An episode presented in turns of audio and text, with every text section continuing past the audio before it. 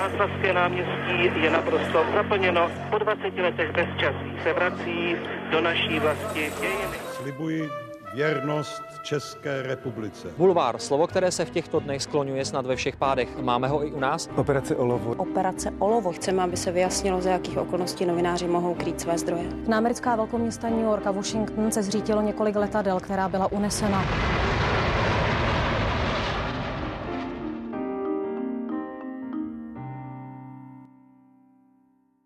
Prvé skúsenosti zbieral v českej redakcii BBC. Ako mladý novinár sa dostal k práci, ktorou iní kariéru končia, ku komentovaniu. Stojí za vznikom úplne prvého online denníka v Česku, no a zakladal od nuly až tri nové redakcie, všetky s dosahom po celej republike. Vypracoval sa na šéf-redaktora a teraz šéfuje českému denníku N, ktorý má pôvod na Slovensku. Mojím dnešným hostom je novinár a šéf-redaktor Pavel Tomášek. Vítajte u nás v štúdiu na Kavčích horách. Dobrý den, děkuji za pozvání. No a moje meno je Jana Ďuďáková a dnešným podcastom vás budem sprevádzať. Tak príjemné počúvanie. Tři generace, tři klíčové etapy české novinařiny s těmi, kteří jsou a byli u toho. Speciální podcastová série pořadu Newsroom ČT24. Generace. Aktuálne DVTV, Deník N, veľké mediálne projekty, za ktorými stojíte. Čo je základom úspechu novej začínajúcej redakcie? Vždycky myslím tím nejcennějším, co jakákoliv redakce má, jsou lidé, kteří pro ní pracují, tedy novináři, eh, kolegové, redaktoři, editoři. Eh, to je to, co je základ jakéhokoliv úspěšného mediálního projektu nebo redakce. To znamená, že nehledal bych nic jiného zatím, než že když máte eh, dobré kolegy, správně vybrané kolegy, kolem sebe kvalitní editory a redaktory, tak je to první předpoklad toho, abyste mohla vybudovat úspěšné médium. Je těžké nájsť dobrých novinárov a spojit ich do jedné redakcie? Je to těžké v tom smyslu, že přeci jenom uh, ten český mediální rybník je relativně malý že eh, výhoda, když bych jmenoval nějaké výhody toho, tak je ta, že se eh, známe, že jsme se potkali v řadě redakcí. Eh, nevýhoda je, že je to přeci jenom omezený rezervoár profesní zkušenosti, pro kterou si můžete sáhnout. A když bych trošku začal vzpomínat na rozjezd toho posledního projektu, jehož jsem součástí, hrdou součástí dosud, tak bylo třeba sehnat kolegy, kteří by měli v sobě i dost odvahy, pustit se do projektu, o jehož úspěchu řada lidí pochybovala, zda vůbec může na tom českém mediálním trhu uspět. A já jsem oslovil eh, tehdy řadu kolegů, kteří se z různých důvodů rozhodli do toho nejít a já bych je v té redakci rád měl.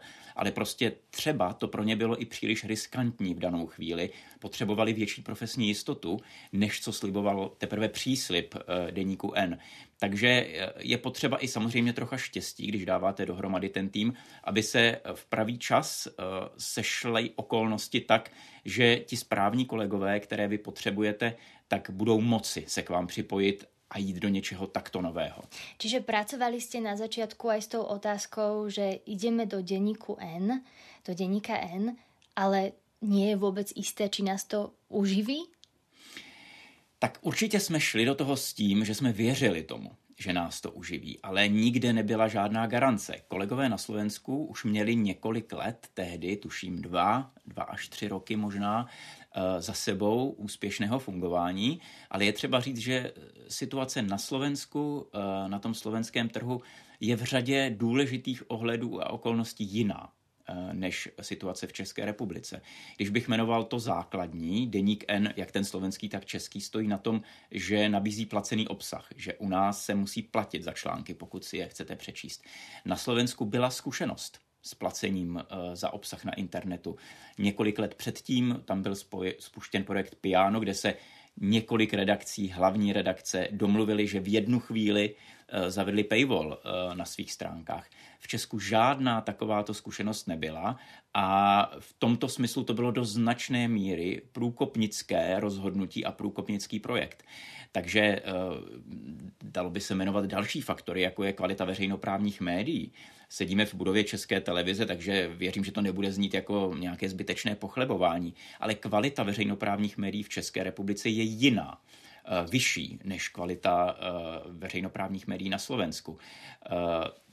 To znamená, že my jsme věřili v úspěch, ale věděli jsme, že jdeme do situace, která není jednoduchá, není takzvaně ložená pro nás a že budeme muset prokázat, že projekt tohoto typu se může uchytit a uživit i v České republice. Museli jste mít obrovskou míru motivace, obrovský drive. Toto mali ty vaši novináři, keď tam keď začínali u vás, hej? Ano, to si myslím, že tam jednoznačně bylo a když bych teď měl tady definovat nějak nějaké předpoklady úspěchu nebo důvody pro ten dosavadní úspěch deníku N, mohli to tak říci, tak určitě to, že tam na začátku byla obrovská energie, obrovské nadšení a nasazení, což eh, zažil jsem to třeba i v případě aktuálně CZ o těch kolik, 13 let dříve, eh, že vždycky je potřeba něco takového a je to i to, co vám bere obrovsky, obrovské množství sil, že do toho investujete, tak vám je vrací, protože cítíte to nadšení, eh, víte, že jste u něčeho nového, eh, co se rodí a co by mělo přinést nějakou novou kvalitu eh, na ten mediální trh jako nová, nová nabídka. Ty okolnosti, o kterých jsem mluvil, způsobily to, že ta redakce dosud je velmi mladá a před těmi pěti lety byla ještě mladší, ona se moc nemění, takže byla mm, o pět let mladší v průměru eh, než je dnes. A bylo to dáno tím, jak jsem říkal, že se šlo do poměrně velké nejistoty a z logiky věci to vyplývá, že mladší kolegové, lidé na začátku třeba své profesní dráhy, tak jsou ochotnější riskovat a mohou si dovolit více riskovat než eh, kolegové starší. Takže v tomto se, se to sešlo, řekl bych, že to byla nakonec šťastná okolnost. Moje představa byla, že ta redakce bude zkušenější na začátku. Měl jsem osloveny zkušenější kolegy. Ty se z různých důvodů rozhodli nejít, proto jsme startovali s mladší, o to nadšenější redakcí a myslím si, že eh, řada kolegů velmi profesně za těch pět let vyrostla. Pojďme si ale prejsť tu vašu novinársku cestu pomaly postupne a dostaneme sa teda aj k tej ére e, denníka N. Budeme porovnávať aj s tou s jeho slovenskou verziou. Ale vy ste začínali ako športový novinár. Bol toto váš sen?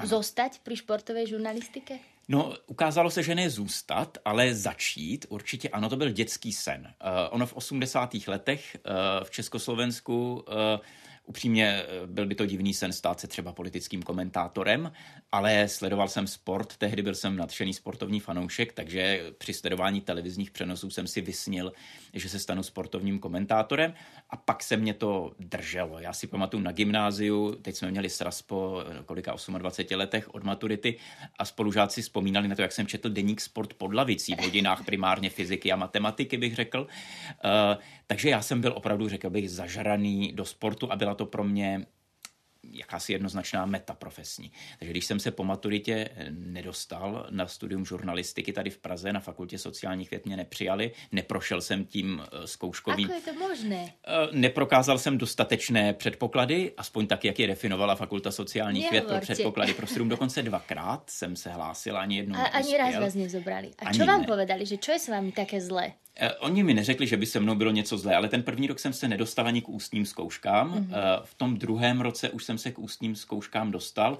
Měl jsem za sebou roční praxi v médiích, ale přesto jsem nenazbíral dostatek bodů, abych se dostal nad tu čáru. No a pozrite se, co z vás vyrastlo. Uh, Aj sa tam vraciate na tu katedru žurnalistiky někdy při, prednášať? Přiznám se, že ne, ale studenti z této fakulty k nám chodí na stáže, takže takto zprostředkovaně se s tou fakultou potkávám. Nicméně pro mě vlastně ten úspěch nebyl nijak nějaká rána pro mě, protože já jsem to měl jednoznačně rozhodnuté. Buď to budu studovat, anebo budu rovnou pracovat. Eh, na školu mě nevzali, tak jsem vytočil první číslo tenkrát do deníku Sport právě jako čerstvý absolvent gymnázia. Tam zrovna nikoho nescháněli. Ale druhé číslo, které jsem vytočil, bylo do časopisu Stadion, což byl tehdy ještě i z dob před listopadem slavný sportovní časopis, úspěšný v Česku, v Československu tehdy ještě. A tam zrovna mi tehdejší šéf-redaktor řekl, že by někoho mladého do redakce potřeboval, nadějného začínajícího takže tam jsem se takhle poprvé uchytil uh, už vyloženě v redakci, když jsem nemohl žurnalistiku studovat. Takže šport, nezobrali vás na žurnalistiku, ale, ale išli ste študovať politológiu. A popri tom ste začali pracovať v českej redakcii BBC, ktorá teda mala redakciu v Londýne, ak sa nemýlim, a v Prahe. Ako ste sa tam dostali? No to je zajímavá otázka v tom smyslu, že je pár záhad eh, v mé profesní dráze, které neumím vysvětlit. A mhm. jedna z nich je právě to, jak já jsem se vyskytl v pražské redakci BBC. Uh, jak jste říkala, já jsem po té, co mě nevzali dvakrát na žurnalistiku, tak jsem, jak se člověku mění trošku priority uh, životní, začala mě zajímat víc politika, tak jsem se rozhodl, že to zkusím na politologii. Tam mě vzali na poprvé, takže jsem začal studovat politologii a přišlo mi to v některých věcech jsem jednoduchý člověk zjevně, že když studuju politologii, tak bych od toho sportu se měl začít posouvat třeba k politice. Takže i v rámci Českého rozhlasu, kam jsem po roce práce v časopise Stadion přešel, jsem se začal zajímat eh, o práci ve spravodajské směně a zároveň tedy jsem ještě stále pracoval ve sportovní redakci. A v té spravodajské směně zřejmě jsem se nějak zapracoval, eh, zaujal jsem lidi tam a ozvali se mi z pražské redakce BBC, zda bych nechtěl začít na spravodajskou směnu, na spravodajské směny docházet i k ním. Ale kdo tenkrát ztratil slovo někde mezi Vinohradskou a tehdy pražská redakce BBC sídlila v Opletalově ulici v budově ČTK, tak kdo uh, se o mě zmínil, anebo kdo si mě všiml, tak to nevím. Nicméně nějak touto zásluhou jsem se ocitl i v pražské redakci BBC. Aké novinárské ESA vtedy s vámi pracovali? No, já bych ještě v tomto na chvíli se teda vrátil do sportovní redakce Českého rozhlasu, mm-hmm. protože to byla nádherná éra, kterou já jsem tam zažil v druhé polovině 90. let. A tam pracovali takový skvělí a zkušení kolegové, sportovní komentátoři, redaktoři jako Vladimír Vácha, Aleš Procházka, což, byly, což byla velká jména a velká esa a od nich jsem měl možnost se učit a bylo to velmi obohacující, nejenom po té profesní stránce, což je vždycky důležité, ale i po té lidské, kdy člověk získává i nějaký pohled na život, nějakou životní zkušenost od těch lidí. A to bylo to, čeho jsem si tam velmi cenil a věřím, že z toho čerpám dodnes. A vždycky tak tajně ve skrytu duše doufám, člověk se teď už po těch kolika, eh, no 23 a 20 letech dostává do role toho staršího v těch redakcích, že bude také schopen těm mladým kolegům, kteří jsou o 15 eh, a více let mladší, předat něco nejenom z profesních zkušeností, ale z těch životních. Uh-huh. A kto byl takým vaším novinárským guru teda? Od koho jste se učili? Jmenoval jsem to uh, v té oblasti sportovní Sportu. žurnalistiky. Uh-huh. Uh, v té oblasti, uh, řekněme, politické žurnalistiky nebo spravodajství tam uh, musím říct, že jsem si docela hledal cestu sám. Vy jste to zmínila v tom úvodu, já jsem se tady skoro začal červenat uh, v tom výčtu uh, té mé profesní kariéry, uh, že já jsem se dostal do fáze, když jsem studoval politologii, tak kromě práce v Českém rozhlase jsem začal psát politické komentáře. Nejdřív si tak pro sebe, ale pak protože přeci jenom uh, nějaká ambice i v tomto směru uh, ve mně byla, tak jsem je začal nabízet. Kolik rokov jste mali vtedy? No, Eh, na politologii mě vzali v roce 97, takže mi bylo 21 let a začal jsem nabízet tedy své komentáře do redakcí, se mi začal tak posílat. Mm-hmm. Vybral jsem si, tuším, tehdy hospodářské noviny a právě Mladou frontu dnes. A nevím, jestli hned s tím prvním, jestli s druhým nebo se třetím jsem se chytil, že mi editor odpověděl, že je to zajímavý text a že ho bude publikovat. A tímto způsobem jsem uh, se začal drobně uchytávat uh, na tomto pro mě tehdy novém uh, žurnalistickém poli. Mm-hmm. Čiže začínali ste naozaj komentovať ako mladý novinár. Komentovanie je pre tých starších, skúsenejších. Ako vás potom rešpektovali iní ľudia z tých redakcí? No, to je, by byla spíš otázka na ně, ale já jsem si připadal k tomu povolán, protože jsem studoval tu politologii a mně to přišlo, že když nabírám ty znalosti uh, v té oblasti politologie, to studium mimochodem mě velmi chytilo a já jsem zpětně, když jsme se bavili o tom, že jsem se nedostal na studium žurnalistiky, osudu vděčný za to, že jsem mohl vystudovat politologii a myslím si, že mi to v té profesní dráze uh, velmi pomohlo. Neříkám tím nic ošklivého o studiu žurnalistiky, jenom hovořím o své, o své osobní zkušenosti. Já jsem pak uh, vlastně na plný úvazek nastoupil jako komentátor do hospodářských novin v roce 2003 po dokončení vlastně studií a tam byla, tam byla velmi malá názorová rubrika, vlastně tříčlená, kterou jsem doplnil a musím říct, že jsem nepocitoval, že bych měl problém s respektem od kolegů. Na druhou stranu je třeba říct, že jsem se vždycky aspoň si to myslím, snad by to kolegové potvrdili, choval přiměřeně svému věku a svým zkušenostem, že jsem si nehrál na něco, co jsem nebyl. Mezi tím na vaší cestě eh, bylo aj MF Dnes. Tam jste se tiež zastavili, tam jste byli jako editor? Ano, ano, tam jsem nastoupil do názorové rubriky jako editor. Mm-hmm. To mělo taky zajímavou okolnost, když si vzpomenu na jednu příhodu. V čase, kdy došlo k útokům na Světové obchodní centrum ve Spojených státech, tak já jsem zrovna pobýval na stipendijním pobytu v Amsterdamu. A právě mm-hmm. v rámci magisterského studia politologie na fakultě sociální vědy jsem byl na půl roku v Amsterdamu. A už jsem tehdy měl pár těch příspěvků i do názorové rubriky Mladé fronty e, za sebou, publikovaných příspěvků. A tehdejší editor Petr Kamberský e, editoval sobotní přílohu, takovou tu myšlenkovou, která publikuje velké texty a přemýšlí o společenských věcech. A někdy, nevím, to bylo v úterý, tuším ty, ty útoky na Světové obchodní centrum, tak mi někdy ve středu napsal, jestli náhodou nepatří mezi ty, kteří přečetli Střed civilizací Samuela Huntingtona. A že by eh, hned do té přílohy, která vycházela bezprostředně po útocích na Světové obchodní centrum, chtěl něco na způsob recenze nebo představení uh, uh, té, této zásadní knihy moderní politologické literatury. A já jsem mu přiznal, že v rámci studia politologie jsme se touto knihou zaobírali. Ona zrovna vycházela v češtině. On mi poslal ten český překlad v nějakém PDFku. Já jsem to tam během jednoho, dvou večerů nebo nocí uh, přečetl. A to je, a sepsal to je jsem, kniha. Ano, ano, ano. Věnoval to... jsem tomu opravdu dva dny, abych to měl přečtené i v češtině, protože do té doby jsem to četl jenom v angličtině. A do této teda víkendové přílohy Mladé fronty dnes jsem sepsal recenzi střetu civilizací. Hmm. A tento kolega tedy poté, když on se sám chtěl přesunout z pozice editora na pozici komentátora, na které působí dodnes mimochodem Petr Kamberský, tak mi zavolal, jestli bych nechtěl tam nastoupit, že mu jeho šéf tehdy řekl, můžeš se přesunout na komentátora, ale sežen za sebe náhradu. Takže tenkrát on, eh, jemu myšlenka přišla na mě a tak to jsem se tedy já dostal uh, někdy v létě roku 2002, tuším, uh, do názorové rubriky Mladé fronty dnes. Čiže se oplatilo nespať dvě noci a čítat. Velmi. A tehdy spoluž... ano, ano, a tehdy spolužáci na mě koukali velmi divně, protože jsem nešel uh, na žádnou večerní akci. Prostě jsem seděl v počítačové učebně, tehdy jsem neměl ani notebook vlastní. Seděl jsem v počítačové učebně Freie Universität v Amsterdamu. Přečetl to a sepsal. A jste pili veľa kávy do toho? Uh, já kávu nepiju, takže asi kolu pravděpodobně jsem pil.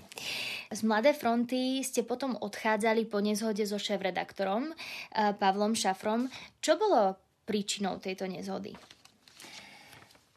Tak, uh, já bych nechtěl asi do detailů popisovat uh, některé interní situace, ke kterým došlo, ale přeci jenom uh, jsme si nesedli s Pavlem Šafrem, uh, hlavně po té lidské stránce, uh, bych řekl, že uh, byl jsem tam vystavován situacím, které pro mě byly těžko akceptovatelné a chtěl jsem si dopřát vztah s nadřízeným, kde bych cítil vzájemný respekt, kde by byl respekt z obou stran. A to se v několika situacích, ve kterých, ke kterým tam došlo mezi námi dvěma, ukázalo, že není naplněno a tudíž uh, jsem se tehdy rozhodl odejít vlastně bezprostředně, prakticky dá se říct ze dne na den. Vím, že to bylo překvapivé i pro to mé nejbližší okolí tam, ale zase to je výhoda mládí, uh, že člověk si to může dovolit. jsem stále ještě byl vlastně student a studentovi se odchází daleko snáze, mm-hmm.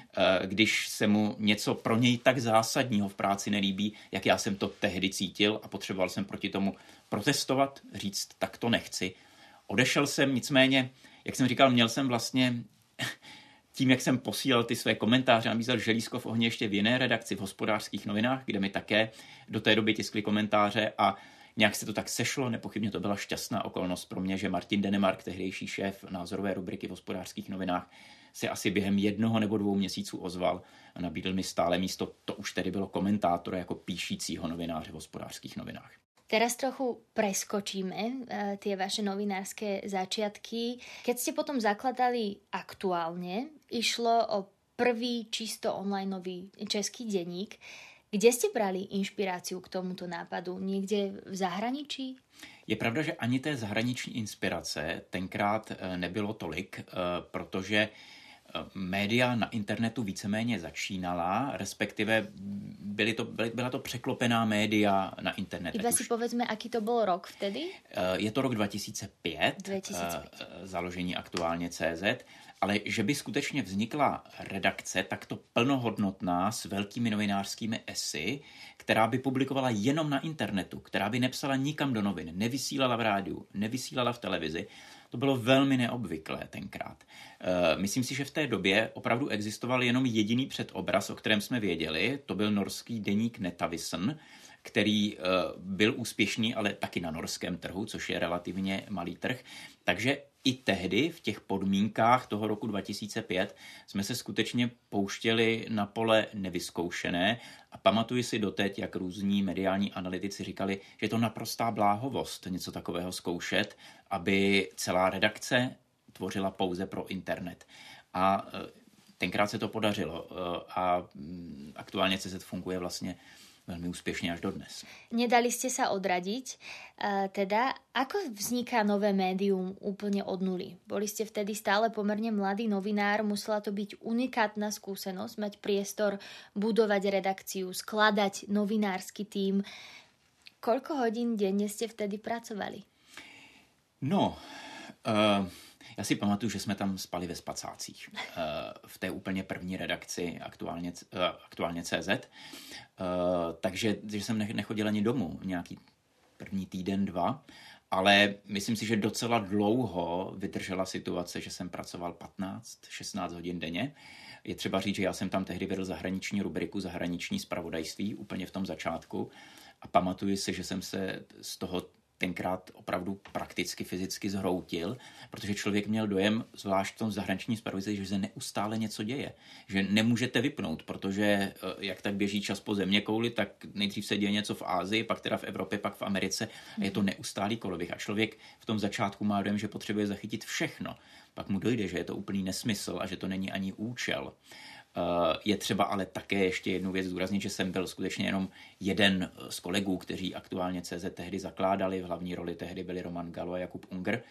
A já jsem tedy tam tehdy měl na starosti zahraniční rubriku. Hovoríte, že jste se zrútili, čiže bylo to fyzicky náročné, psychicky náročné. Keď sa začína s novým takýmto projektom eh, v takomto tempe, stávajú sa chyby. Učí sa za pochodu a v tom je e, istá nedokonalosť. Aké chyby ste robili vy? No, uh, že bych si vzpomněl na nějakou jednu uh, konkrétní chybu, uh, to zřejmě toho nejsem schopen, ale to, o čem jsem hovořil, že člověk má dojem, jako kdyby musel zachytit a popsat všechno. A tím jde prakticky v tom nadšení a zaujetí uh, grinderském, tak jde proti podstatě novinařiny, která mm-hmm. je o tom, že vybíráte, že prioritizujete, že říkáte těm vašim čtenářům, co je důležité z toho všeho, co se děje, že vyberete to skutečně hodné pozornosti.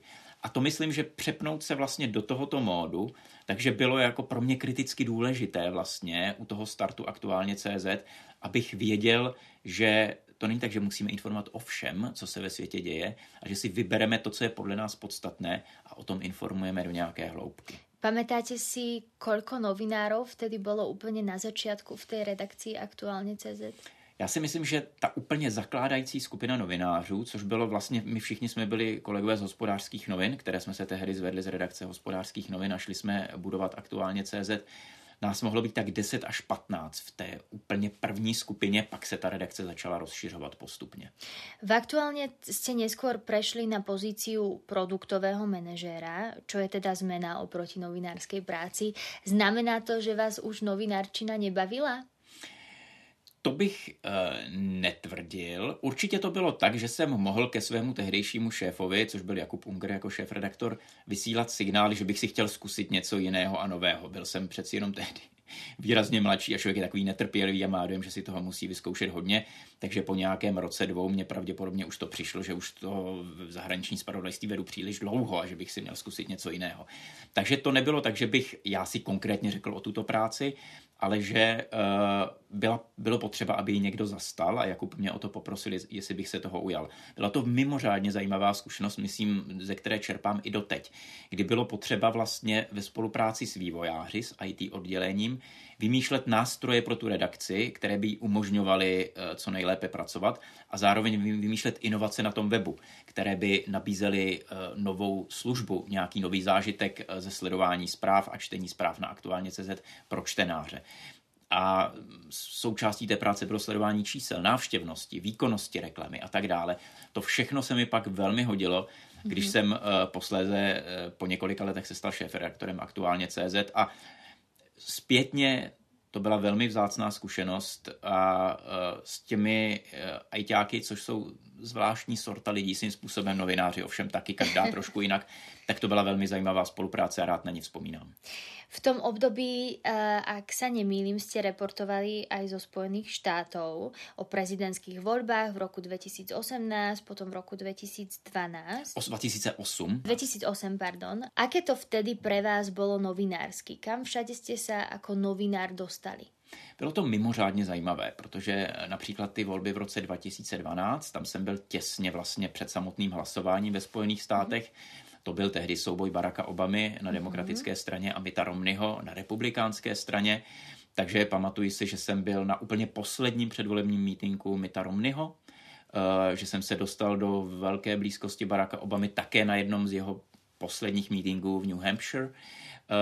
To byla mimořádně zajímavá zkušenost a pro mě vlastně osvěžující, protože reportérská, že to byla ta opravdová novinářská práce v terénu, které já tím, jak jsem relativně brzy se dostal do těch mm, semi-manažerských nebo manažerských pozic, tak která mi chyběla. A to pro mě, říkám, bylo velmi občerstvující Spojené státy. Já už vlastně z dob, kdy jsem se hlásil na tu politologii, tak Amerika, americká politika, americká ústava, celá ta historie vzniku Spojených států byl předmět mého velkého zájmu. Já si pamatuju při těch přijímacích zkouškách na politologii v komisi seděl Martin Palouš, pozdější velvyslanec České republiky ve Spojených státech a tak jsme si tam povídali o americké ústavě. Takže pro mě to bylo něco, kde jsem zužitkovával to, co jsem měl načteno, nastudováno, vypozorováno a vidět to v praxi a dělat tu reporterskou práci bylo velmi zajímavé. Keď hovorím, že ste reportovali, znamená to, že ste prinášali články e, priamo z miesta alebo e, aj nejaké videá, ako to vtedy? Videa si myslím, že jsem nenatáčel, tak daleko jsem nešel tehdy, mm-hmm. ale vzpomínám si a ono to dneska to přijde člověku úsměvné, ale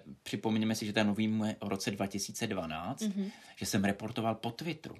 Ale... Že si pamatuji, jak jsem v tom roce 2012 té volební noci hmm. že jsem posílal, že jsem posílal tweety a dělal jakési online spravodajství svým způsobem na Twitteru. No dneska to nikoho naprosto nešokuje, ale eh, přenesme se o 11 let zpátky, tehdy to byla věc relativně nová. Aha, inovatívna. Vtedy v tom období ste si aj odbehli urobiť rozhovor s jedným z najznámejších politológov, eh, Faridom Zakariom. Je toto rozhovor, ktorý považujete za dôležitý vo vašej kariére, alebo bola to skôr taká vaša osobná novinárska chuťovka? Důležitý v tom smyslu, že na něj vzpomínám mm. uh, velmi rád. Farid Zakaria tehdy byl hostem Fora 2000, konference mm. pořádané Václavem Havlem. A uh, ještě jednou se teda vrátíme k, mým, k mému studiu politologie. Tehdy on už uh, se svou teorií neliberálních demokracií, což je ta jeho asi první nejznámější knížka, kterou se psal, tak byl opravdu otázkou u státnic uh, studenta politologie na fakultě sociálních věd a tím já jsem ten rozhovor s ním začínal, jestli si je vědom toho, že je zkoušen, uh, jeho knížka je předmětem zkoušky studentů politologie u státních zkoušek tady na Pražské Karlově univerzitě. Takže pro mě to byl zážitek a, velmi zajímavý odpovedal? rozhovor. Nevzpomínám si úplně konkrétně, myslím si, že volil takovou velmi diplomatickou odpověď, se pousmál a že je to pro něj zajímavá informace, řekl, že o tom neměl určitě ponětí. Neskôr ste sa ale stali šéf-redaktorom, už sme to hovorili, aktuálne CZ. Doviedli ste ho k najvyššej čítanosti v histórii, k piatim novinárskym cenám a zakladali ste aj DVTV. Ako vznikla myšlienka založiť projekt, ktorý je postavený na rozhovoroch, ktoré idú viac do hĺbky? No vzniklo to zase přes lidi, eh, kteří se do toho projektu rozhodli jít. Eh, to byla doba, kdy aktuálně CZ bylo výrazně oslabeno, kdy část redakce se rozhodla odejít tehdy do Mladé fronty dnes, kde se Sabina Slonková, která byla vlastně na aktuálně CZ úplně od začátku, byla v té skupině novinářů, která ho zakládala, se stala šéf-redaktorkou Mladé fronty dnes a podstatná část redakce odešla za ní do Mladé fronty dnes. Já jsem uh, tehdy stál před úkolem doplnit velmi rychle tu redakci, aby aktuálně CZ mohlo fungovat a tak jsem rozhazoval sítě po novinářích, o kterých jsem věděl, že jsou kvalitní a že by mohli být posilou pro aktuálně. A tehdy jsem z, z času práce v BBC jsem se eh, znal s kolegou Janem Rozkošným, který působil tehdy v České televizi tady jako editor, tuším událostí komentářů. A já jsem říkal, Honzo, nechceš mít pomoc do aktuálně jako editor. No a ten hovor se vyvinul tak zajímavě, že začal mluvit o tom, že on a možná ještě nějací další kolegové by možná stáli o nějakou novou profesní výzvu. No a na příští schůzku už přišel s Martinem Veselovským mm-hmm. a pak se přidala Daniela Vertinová a takhle vznikl nápad na to, že se eh, rozjede zase nechci přehlížet nějaké jiné projekty, ale taková první velká internetová televize, která by stála eh, na eh, důkladných velkých rozhovorech. Ale bez Martina Veselovského a Daniely Drtinové by to vůbec nedávalo smysl. Takže zase, jak jsme začínali eh, náš hovor o tom, že to nejdůležitější jsou ti lidé v redakci, tak pak, když najednou víte, že byste mohli mít jako součást toho širšího týmu kolem aktuálně CZ takovéto osobnosti, tak se samo nabízí, co by oni pro vás mohli dělat. Tiež jste se inšpirovali někde v zahraničí? Ani tady si přiznám, že si nevzpomínám, že by tam byl nějaký přímý zahraniční vzor, eh, podle kterého eh, by jsme eh, stavěli přímo ten projekt. Spíš opravdu jsme vycházeli z toho, kdo jsou ty osobnosti a ty tváře, kolem kterých bude ten projekt budován tak, aby to vyhovovalo jim. A byla to opět zkouška. My jsme nevěděli, jak na to trh zareaguje, jestli lidé budou chtít tento typ obsahu sledovat eh, v prostředí internetu. Zase dneska samozřejmost. Kolik je dneska takovýchto talk show na internetu diskusních pořadů, ale před těmi kolika let, bude možná deset let, mm-hmm tak uh, to bylo opět nesamozřejmé a byl to pokus o mil, v tomto případě naštěstí pokus o mil se nekonal. DVTV si dnes už prešlo určitým vývojom. Naplnila táto internetová televízia tu víziu, ktorú ste do nej vložili na začiatku? Budu to hodnotit velmi z dálky, mm-hmm. protože přeci jenom eh, těch posledních pět let, kdy se zaobírám na denní bázi deníkem N, je to tak intenzivní věc, že je pro mě poměrně komplikované nějak více sledovat eh, soustředěněji sledovat vývoj těch ostatních eh, mediálních projektů, byť by to byly projekty, jichž jsem byl, jichž jsem byl součástí.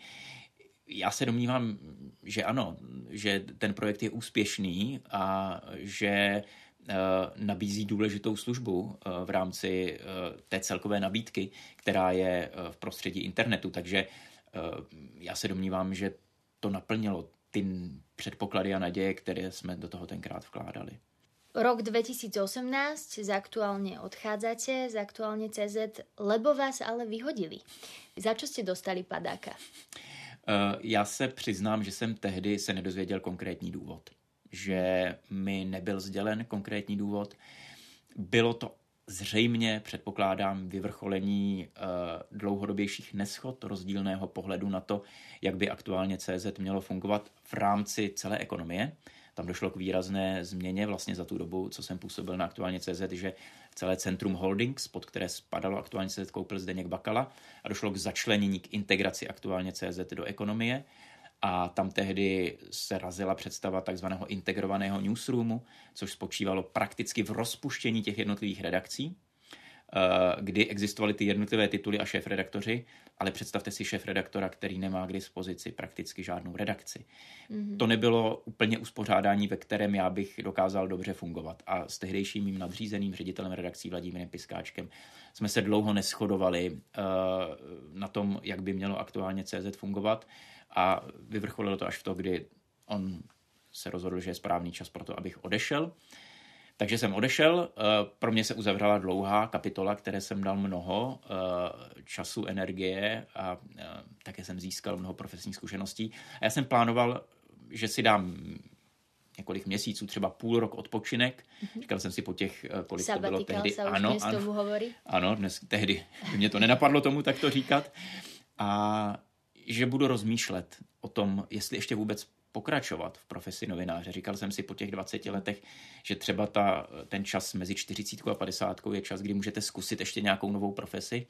No ale tohle to všechno za mě vyřešil kolega Honza Simkanič, který se asi po třech týdnech, kdy jsem faktuálně se skončil, ozval, pamatuju si, jako dnes byl pátek večer, s ženou jsme plánovali, co budeme dělat o víkendu a seděli jsme na pohovce v obýváku, mě zazvonil telefon a Honza říká, je tady varianta, že by se stavěl český deník N, o slovenském jsem pochopitelně věděl, mm. jako o úspěšném projektu měl by zájem uh, se do toho pustit nebo o tom vůbec uvažovat.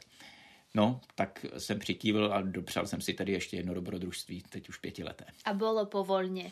Bylo povolnu, začala se dávat dohromady redakce a dva až tři měsíce prakticky permanentního schůzkování s kolegy novináři a jejich lákání protože bylo potřeba úplně na zelené louce postavit novou redakci. A tu ma zaujíma, ako teda funguje spolupráca medzi tou českou a slovenskou redakciou denníka N? Mávate nejaké spoločné porady, spoločné vianočné večierky?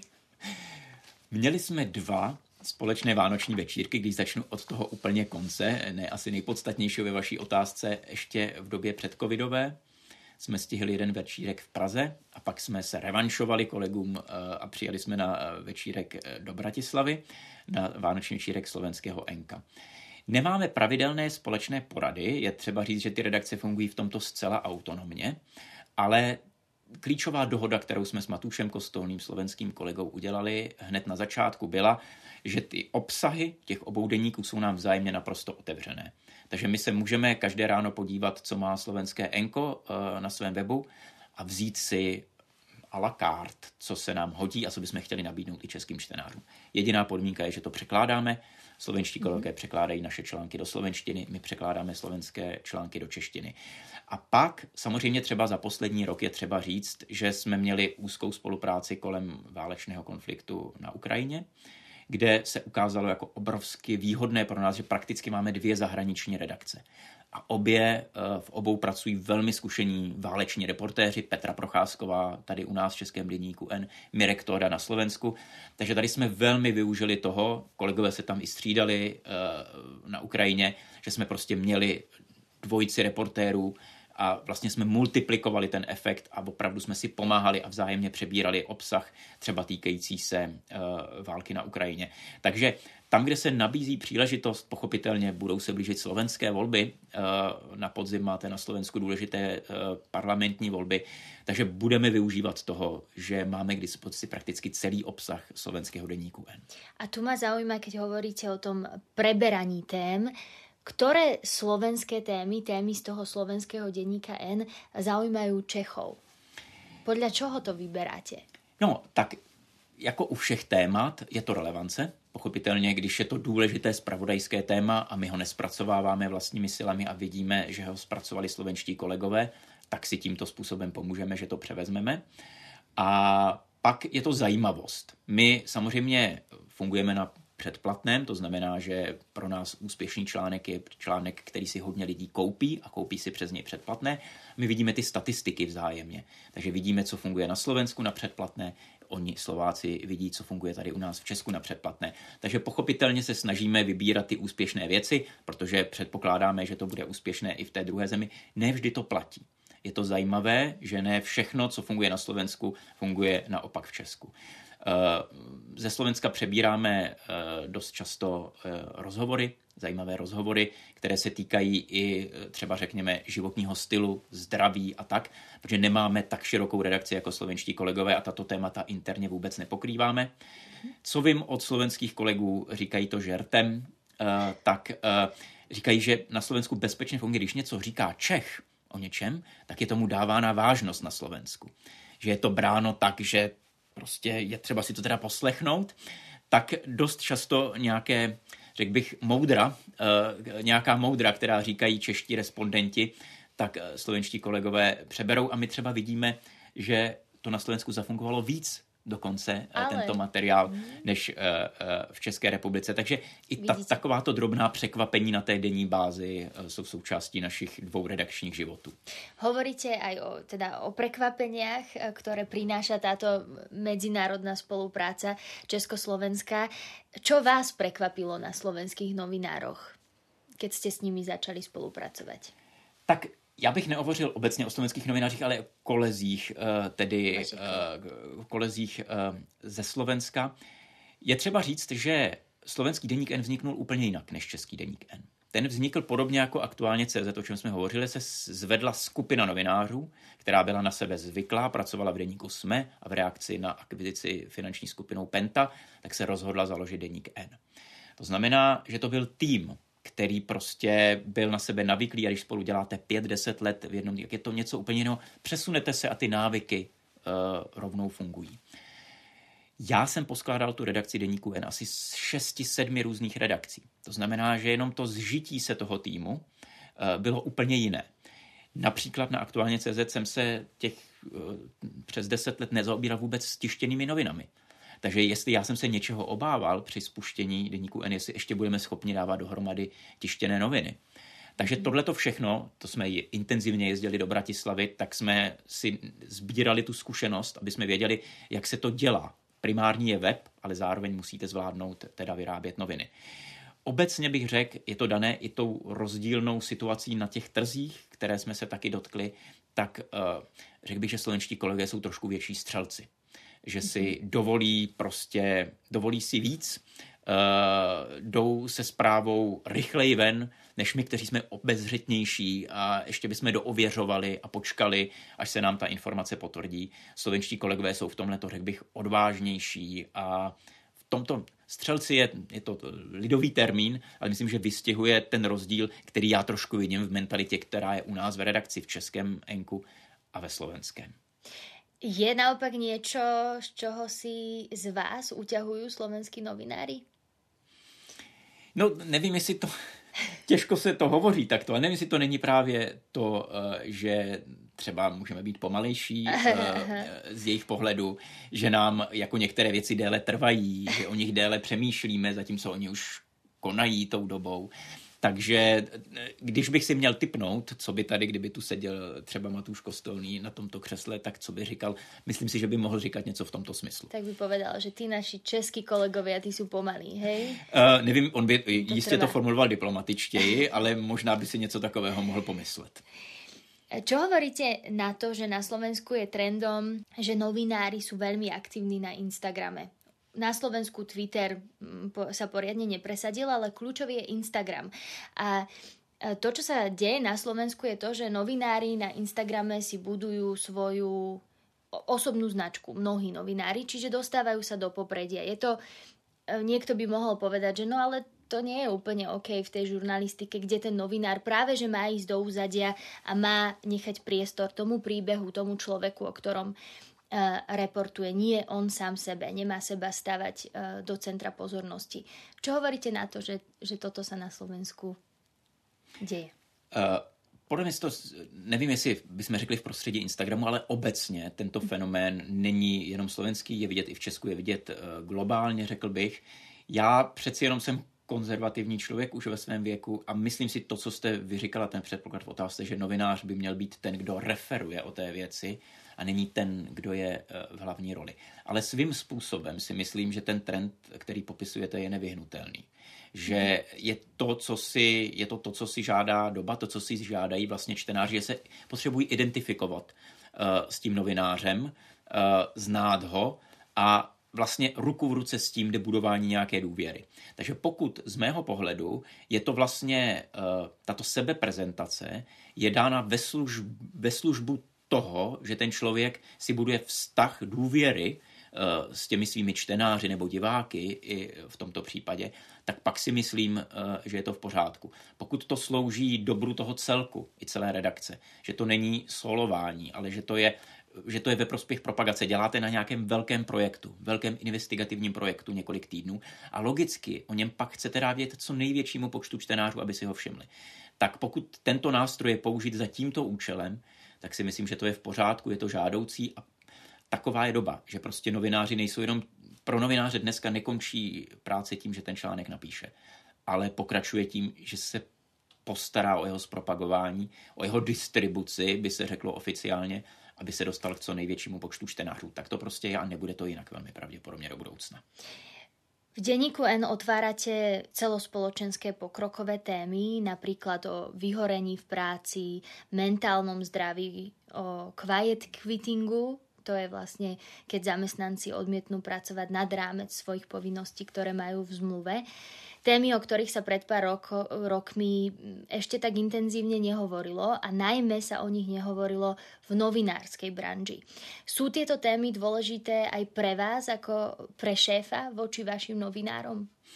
Určitě ano. A e, jak jsme hovořili o tom, že ta redakce e, byla a stále ještě je velmi mladá a pracují v ní mladí kolegové, tak to jsou témata, která přirozeně tu mladou generaci zajímají. Vlastně do té celospolečenské diskuse ji vnáší primárně eh, mladá generace. A je naprosto přirozené, že ve chvíli, kdy máte poradu eh, s autory, a chcete po nich, aby přišli s nějakými tématy, že přicházejí s, témata, s tématy, které je osobně zajímají, pálí a tak dále. Ale ano, eh, i pro mě jsou to důležitá témata, protože člověk se dostává do, řekněme, středního, eh, staršího věku a aby nezestárnul i mentálně, tak má být konfrontován s novými pohledy, eh, neotřelými na to, jak by měla fungovat společnost, jak by měla fungovat profesní dráha člověka versus jeho soukromý život já jsem vyrostl v jiných podmínkách. Ano, před 20, 25 lety, když já jsem profesně začínal, tak se tato témata neřešila, ale to neznamená, že to nejsou důležitá témata a že člověku neotvírají nový pohled na věc a neposouvají ho jak profesně, tak lidsky někam dopředu. V denníku N máte aj vy v redakcii Slovenku. Je to tak, že ona prináša nejaký slovenský pohľad do vašej redakcie, alebo už je tak spätá s tým eh, českým prostředím. Hovorím o Kataríně Klinkovej.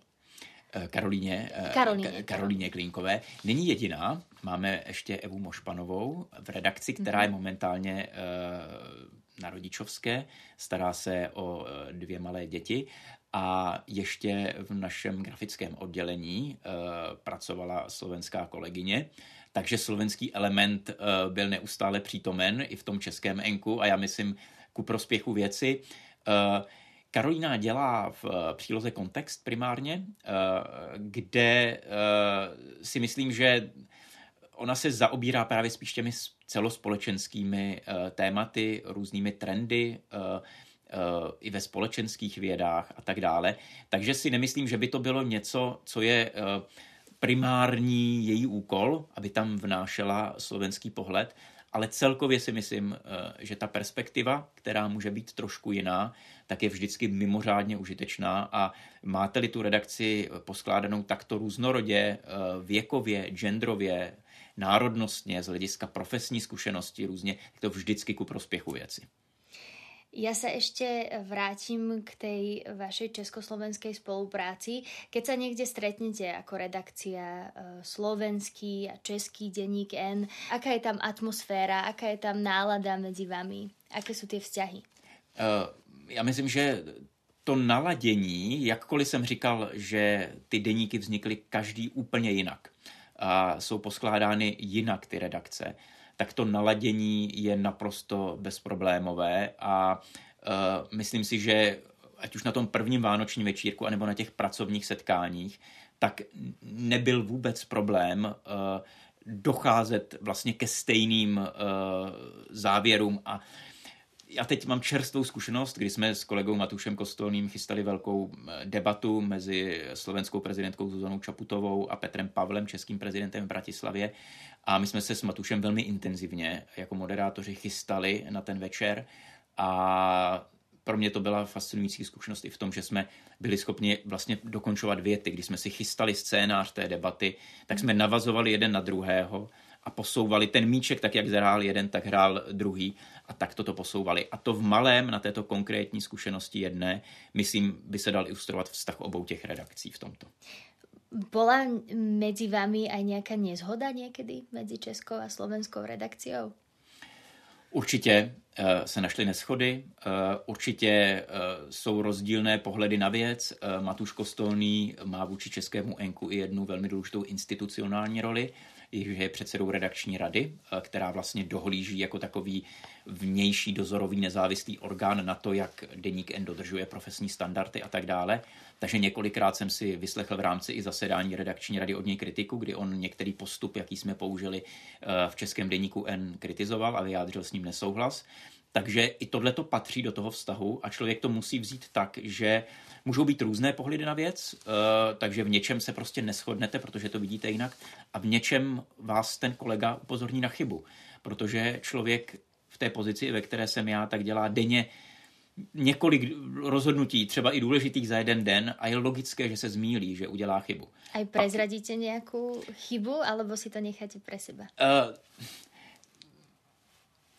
bylo to tak, že v nedávné době loni na základě rozhodnutí redakční rady jsme stahovali s omluvou jeden konkrétní článek uh, z našeho webu.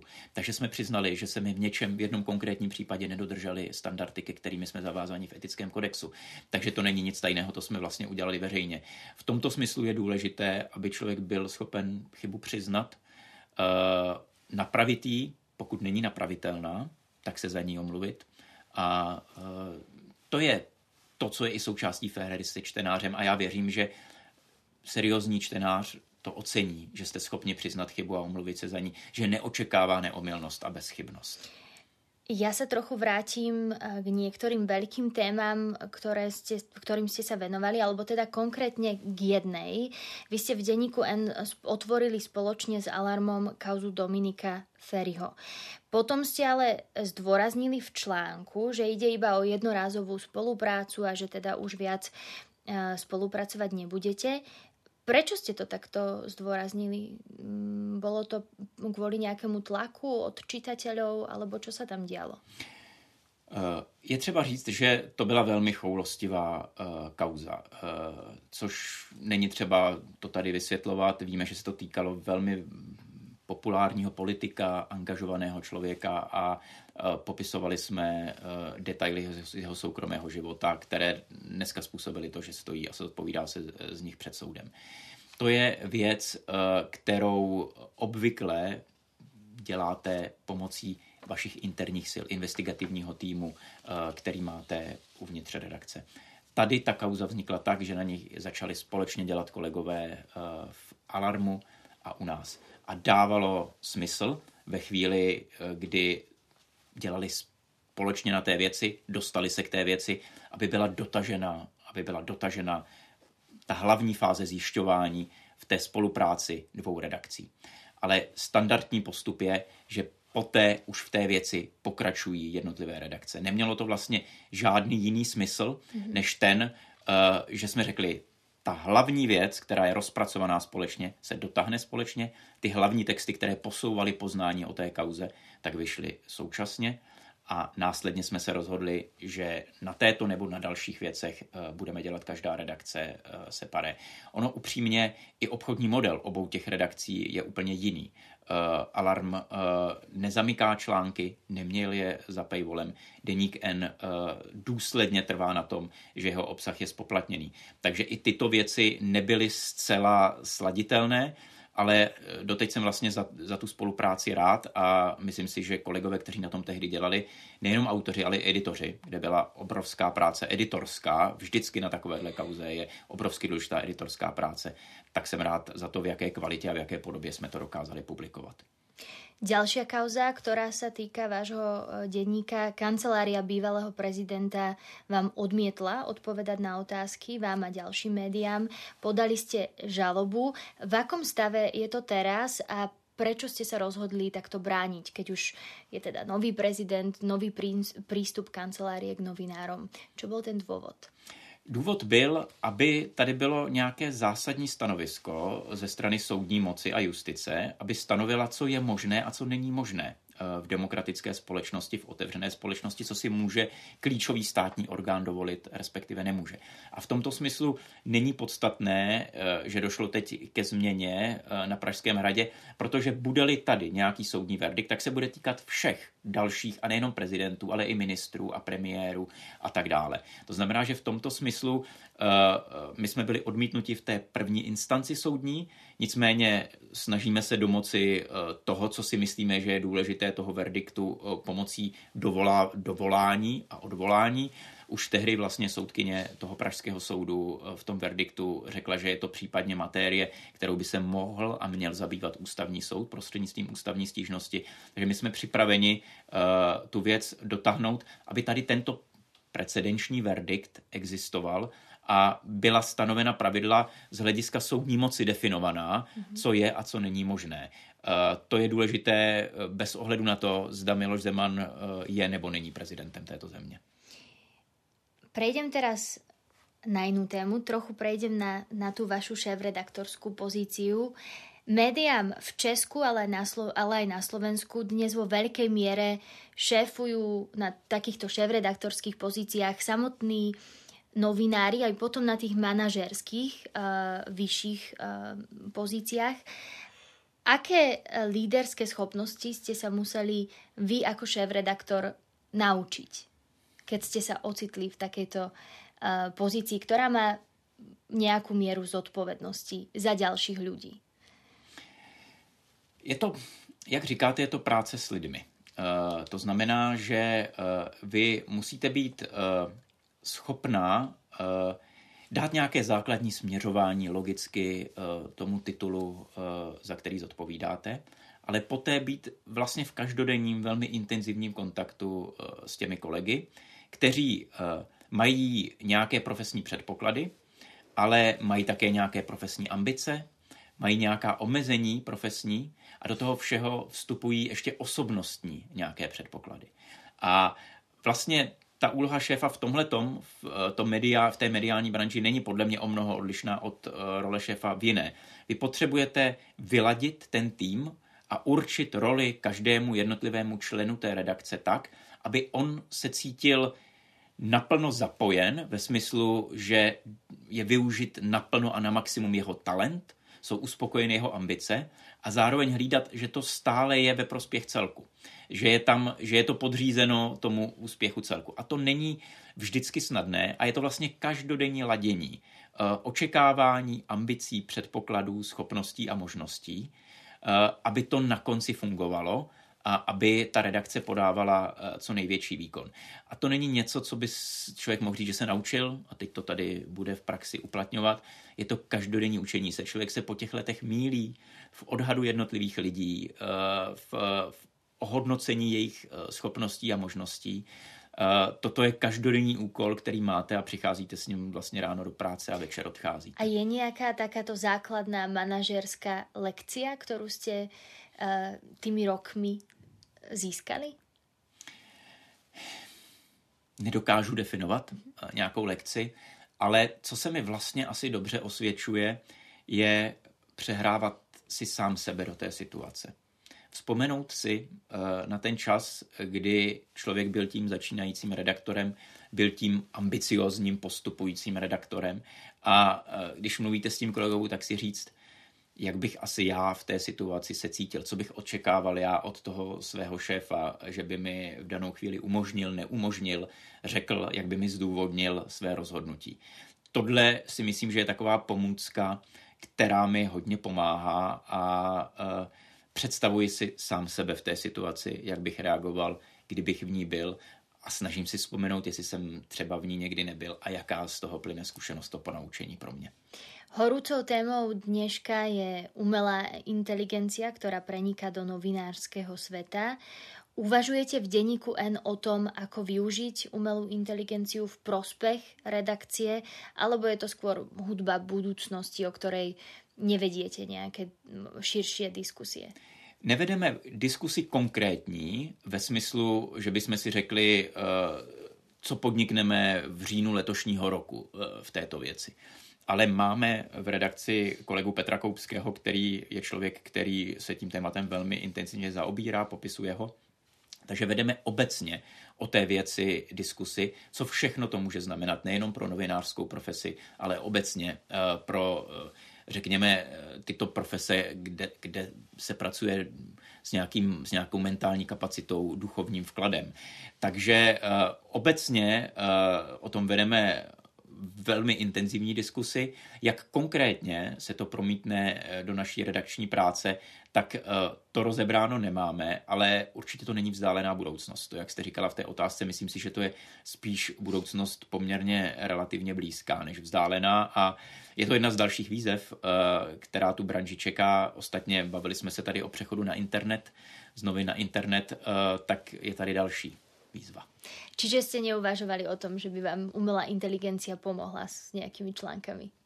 Uh, no, uh, ne v této konkrétní, nemá, redakce nemá zadání v tomto případě, ale uh, vůbec uh, bych nevylučoval to, že konkrétní kolegové ji budou využívat jako pomocníka uh, při přípravě, rešeršování a tak dále pro svoji práci. My, když jsme přinášeli, a to samozřejmě je experiment, když jsme přinášeli jedno z těch velkých témat článků, které se psal Petr Koupský, tak titulní strana jedna deníku N už vznikla, takže jsme dali zadání umělé inteligenci a vyšlo z toho asi 4-5 návrhů, eh, ze kterých, které byly všechny vlastně použitelné mm-hmm. a vlastně jsme měli problém ve smyslu, který z těch návrhů je lepší, aby jsme ho použili na tu titulní stránku, takže takto prakticky už jsme si to také vyzkoušeli.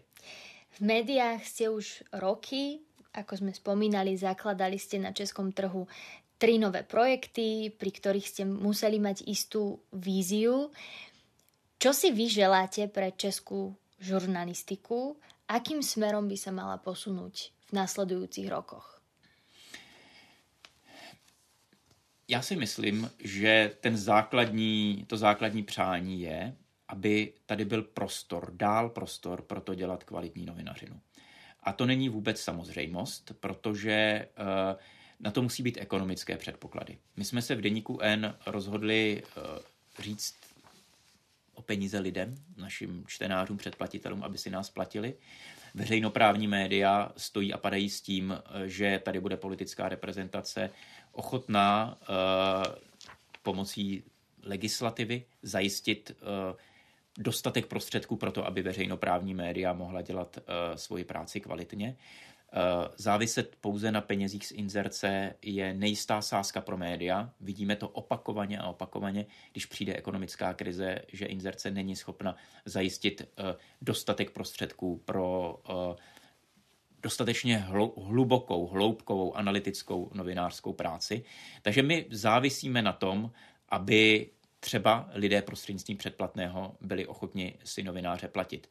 A my v deníku N si naštěstí díky tomuto modelu jsme schopni dovolit to, že eh, pověříme kolegyni, aby se dva, tři týdny tři, čtyři týdny věnovala sledování schůzek na Pražském hradě, aby zmonitorovala to, co se tam děje ve chvíli, kdy prezident Zeman dlí v Lánech a na Pražském hradě úřadují Vratislav Minář a uh, Martin Nejedlý.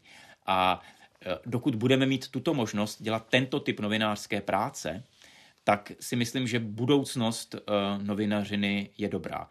Ale je nejistá právě proto, že je potřeba, aby uh, tady existovala podpora pro tento typ novinářské práce.